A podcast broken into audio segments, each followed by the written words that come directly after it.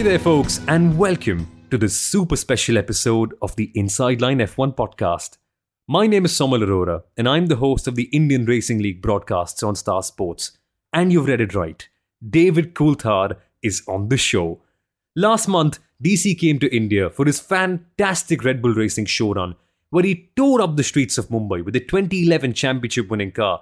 And Red Bull India were kind enough to give us exclusive access to DC to speak about a lot of things about his Formula One career and also what he looks forward to in the future. And so, firstly, I'd like to express my gratitude to them for allowing us the time with DC. But when we had DC on the show, ah, there was just so many fun things to discuss. We started off by talking about Christian Horner and what was it like to actually be hired by someone who was younger than you and still running the entire team? Were the doubts ever creeping up on DC? Then, what was the transition like to switch from a race winning team in McLaren to Red Bull Racing? How does a racing driver actually adapt their expectations and suddenly go from fighting for podiums every weekend to then being fighting for points in the midfield? And finally, we also get to talk about his racing driver psychology, about how he deals with tragic incidents like those of his unfortunate plane crash, and also the pressure of stepping up to the Williams team when Ayrton unfortunately passed away. All of this and more is going to be a part of this episode. But if it's your first time listening to the Inside Line F1 podcast, welcome, and I hope you have a fun time. Let's listen into DC. Well, DC, it's amazing to have you in person. Thank you so much for taking out the time to join us right here. It's amazing to see your affiliation with Red Bull Racing continuing so well into the future as well. It's been so many years since you stopped driving for them, but all these showdowns come about and you just feel the romance between the two of you. But mm-hmm. I want to take it back to the very start because we're now seeing a stage where Red Bull Racing are kind of at unprecedented dominance. And Christian Horner has been at the forefront of all of it. Back when you joined the team, Christian was two years younger than you. now, was that a weird time for you? And what were your initial impressions of him? Because I'm surely there must have been a little bit of a doubt right, that someone's younger than me and he's running the team is really good enough. What were your first impressions of him when you just? Yeah, I, well, look, I think it's a fair question, but the reality is, uh, Christian's a racer. You know, we'd come up through the British karting system, so I was aware of Christian. I knew of him. I'd watched him progress into cars, obviously behind my journey. And I knew of his uh, Arden Formula 3000 team, which was winning championships. And, you know, it's, it's a very small community, the motorsports world. So then see that Christian was sort of parachuted in as a new team principal was uh, not at all concerning because you need in, in the leader, you need someone understands the dynamic of racing. There's lots of great business leaders out there but what I think sets Formula One apart is the, the time constraints of making decisions. that the ability of teams to adapt, react. You know, the pit stops are a perfect example of the sort of teamwork that goes on. So, you know, I had no doubt that um, Christian had the managerial skills to be able to, to operate the team. But that's just part of the story. What was lacking at that time was the technical skills to design and build a, a really strong car. But uh, what we do have is a really strong hammer against the, the, the, backdrop here, which we can hear banging in the background. Uh, that's going to be uh, punctuating the uh, sights and sounds of India. No, exactly. That's just part of the whole experience. Yeah. Let's put it that way. Yeah. But on, on the subject of Christian and his managerial abilities, we've seen it come to light with Drive to Survive. People have seen him being very plucky with all the other teams, but there's got to be something special about him off the camera that we don't see. So what really sets him apart as a managerial talent? his human skills. Christian is a nice man. You know, you know exactly where you stand with him. You know what he expects and you know when he expects it. But he's also got a sense of humor and he's got a compassion that means that when we're not working all the time, there is a time to relax. There is a time to reflect. There is a time to celebrate. And some people are just on all the time. And if I even reflect on my time at McLaren, you know, Ayrton Senna was uh, very successful there. Alain Prost, you know, Niki Lauda, all these these guys, and that was all under leadership of Ron Dennis.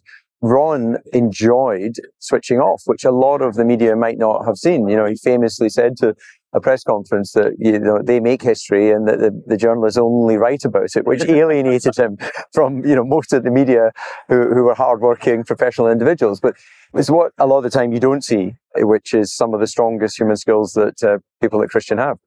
And then you had Adrian Newey coming in the mix as well. Do you think he was the silver bullet that changed the team? And how confident were you in the abilities? Because that's quite of a leap, right? When you go from McLaren to Red Bull Racing, there's also got to be that mental switch when you've got to prepare yourself for not fighting for podiums every week. Yeah. How tricky is that for a racing driver who's basically from the start of their lives been trained to compete for podiums and wins all along? Well, it was part of a journey. It was part of a process. I had nine seasons at McLaren, and when that came to its natural conclusion, there was limited opportunity uh, within Formula One and uh, and limited interest, quite frankly, in, in where I was in my career.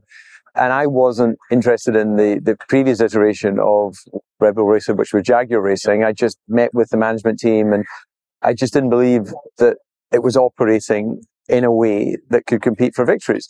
But when Red Bull bought the, the team, that, that changed everything. And that really created an opportunity to, to see a route to progress. And of course, none of these things happen quickly.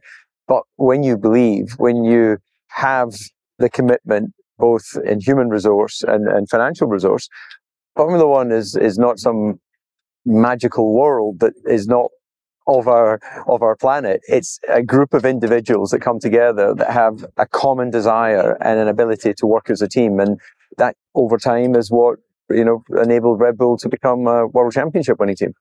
Just one question, DC. I want to be really honest. You retired in 2008. Red Bull started winning races in 09. Mm. I know it was a natural end, something that came really naturally, and you Yeah. spoke very often of how satisfying it felt. But did it really irritate you a little bit? Just a tiny sense here and there that, okay, I could have been winning races again. Yeah. I stayed for one year. You would think so, but the reality is I was done. I had 15 seasons in Formula One. I'd been a test driver for three years before that. You know, I'd raced since I was 11 years old.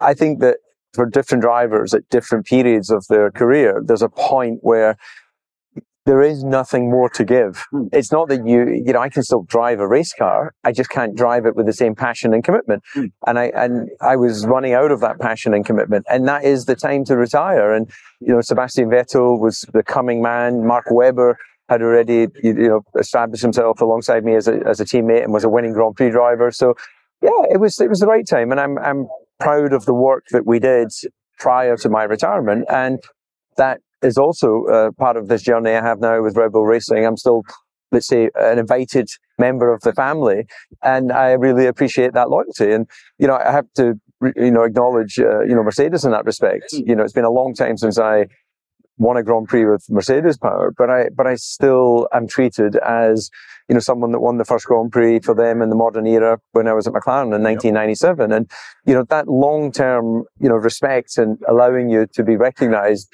is what sets these great companies apart. David, I want to focus a little bit on the racing driver psychology because we've often heard your famous story of having that unfortunate plane crash and then getting to a podium Yeah. just a week later. I'm amazed because normal people would have some doubts here and there, but the way you described it in your interviews so far, it's always been like there was no doubts at whatsoever. Sure. Like I had to get back in. Do those thoughts just not arrive, or do you just squash them? What's the truth? It seems surreal, to be honest. Yeah, well, of course, that evening when I eventually got back to, to my home, um, uh, you know, several hours after the plane crash, it's the end of the day. It's uh, a reflection as you lie in your bed. And of course, there was a moment where I had the sort of shiver of that could have been it. You know, I, I could have been the end of my journey on earth. So you have decisions to make and motor racing was still a key part of my life. And there was no doubt in my mind that I wanted to race and I wanted to race as, as soon as possible. The, the only consideration I had was one of respect to the family because there was two pilots who had fathers and mothers and wives and children. And it's tragic that they, they no longer were able to fulfill their potential and their opportunity to be sons and fathers and, and husbands. But life is uh, very closely linked to death, as we all know. So, you know, you have to dust yourself off, be mindful of the feelings of others, but continue to commit to the opportunity and the journey that you're on. But how do you do that? Because even in 94, when you actually made your proper Mm. debut, it was in unfortunate circumstances because Williams had one seat empty because Ayrton unfortunately passed away. It's a dangerous sport. You know that all along. But Yeah. what do you tell yourself? Or do you still tell, tell anything to yourself at all at that point?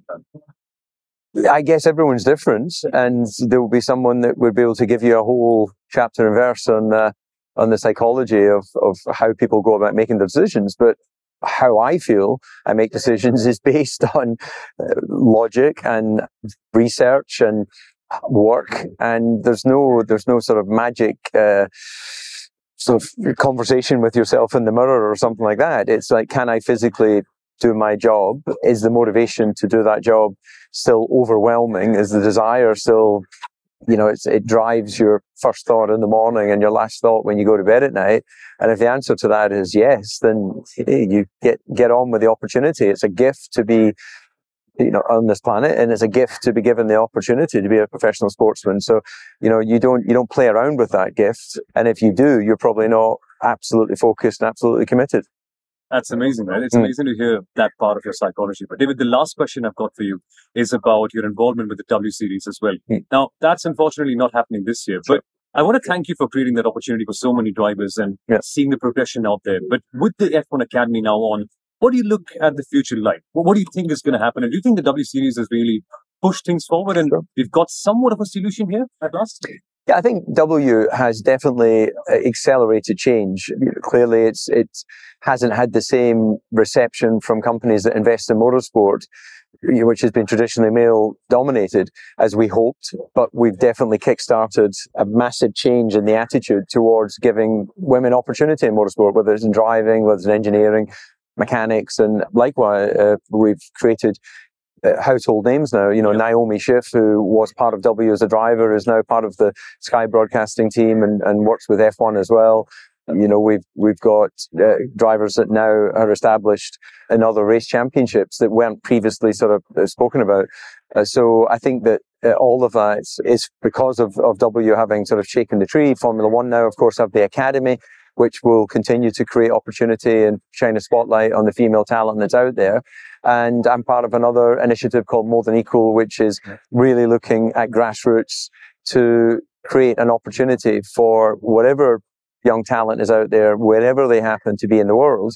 If they show that they've got speed, then we want to support them in a way that a Lewis has been supported and a Max has been supported because that's the only way I believe that we can truly find out if there is a max beater or a Lewis beater.